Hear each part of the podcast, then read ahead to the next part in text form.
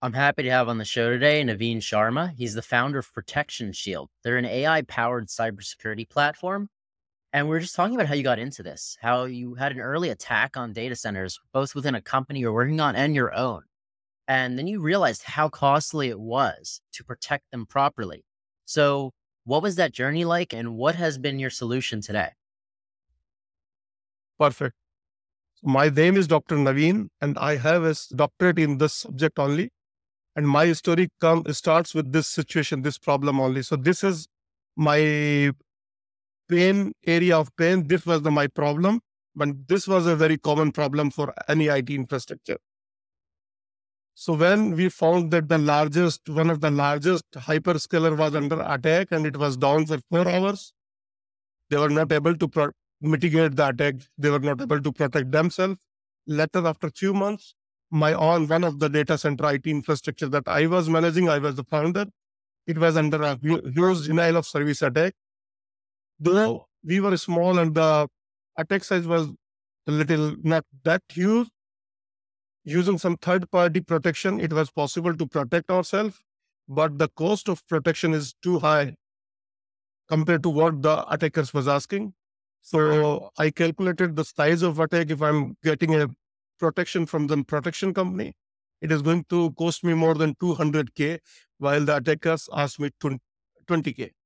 So that day I paid the ransomware, and but I was a CTO. It hurts my ego.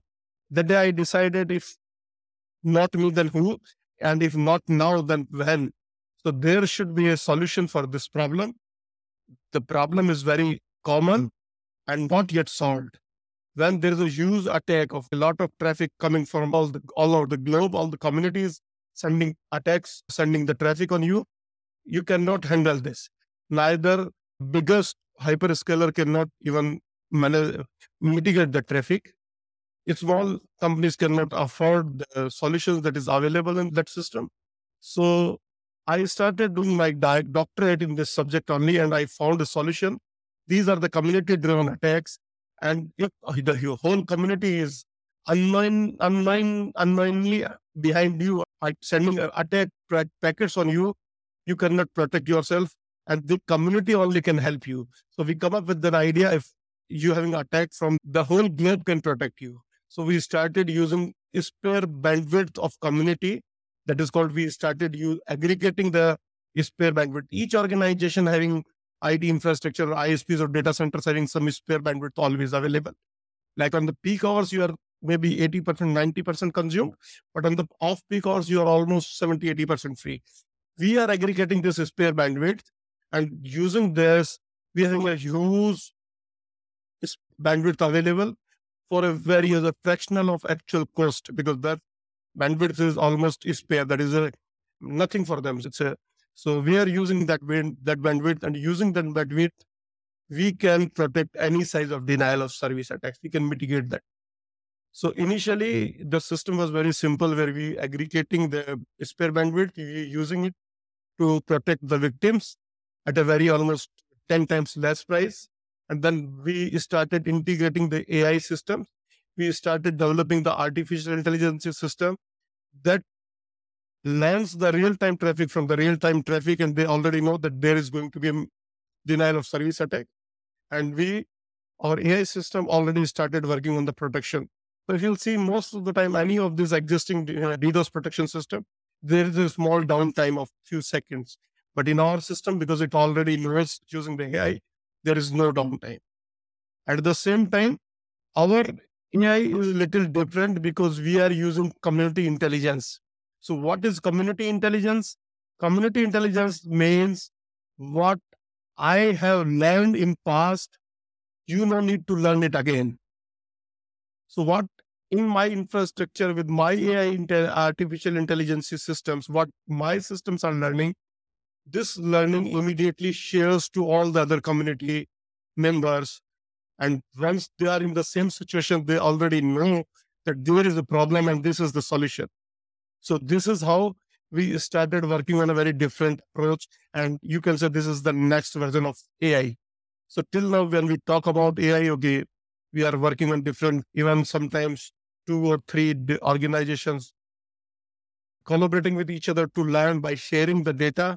But here we are sharing the learn the models. So this is very effective. If I have learned something with some attacks, I'm going to share it to you. Now you can refine it and you can again share it to others. So this is how that is called community intelligence.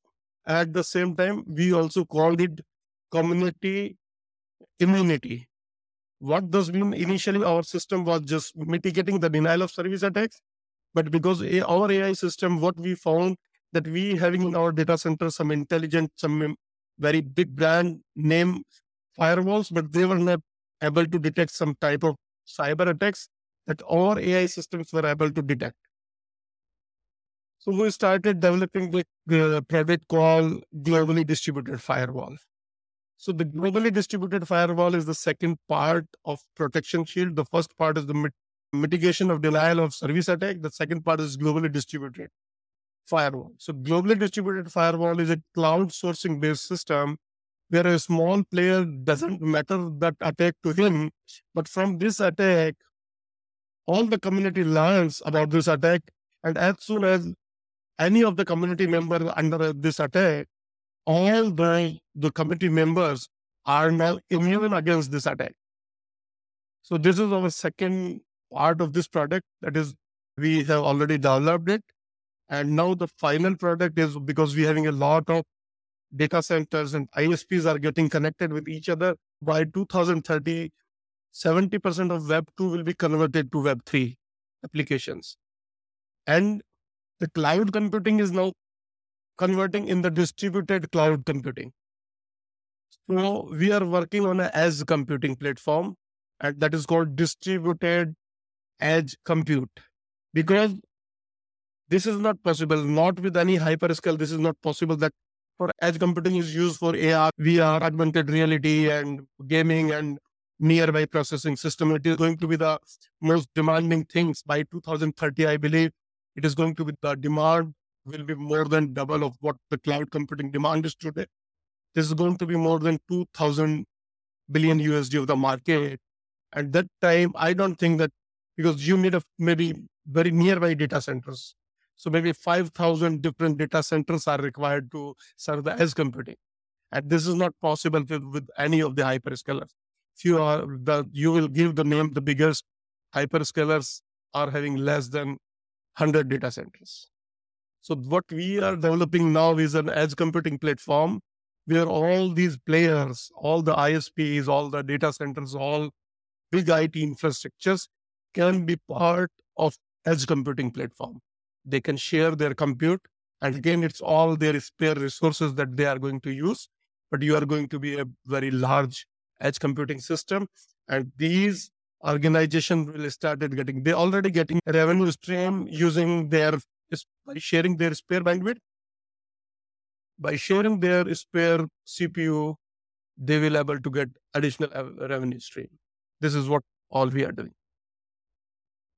So is this solution now able to handle the small business and the large corporation? Just for the protection, we are capable to handle any type of like small businesses or the enterprises. Even we are also uh, developing a system in in collaboration, like even you having a firewall of a X company, you can still use the knowledge base, the learning from our system. You can add an additional layer of protection for your enterprise to get an additional, maybe they know all 99% of type of attacks and all those things. But still, if you want to get an additional layer of protection and you cannot remove those security, you can get an additional layer of security that will protect you from just one or 2% so yeah, anyone can use it. And now because of this approach, it's not the large cost that it used to be for this type this level of protection, right? Yes. So the denial of service attack mitigation, the cost is almost 10 times less than any existing provider or any hyperscaler that offers you to the market. This is 10 times less. There is no subscription fees and it goes as pay as you go model. In the same way, the price of uh, firewall is also almost zero. At the same time, if you really sharing some intelligence to the system, some information to the system, mm-hmm. even you are going to get some revenue from the system. You are not only protecting yourself, you are also generating the revenue for the system because it's a system for community by community. Where are you at in your deployment of the technology out into the world? We are not selling it online. Online, we are accepting the beta users, but the individual customers, based on the discussion, we are taking some customers on board based on the revenue model. Okay.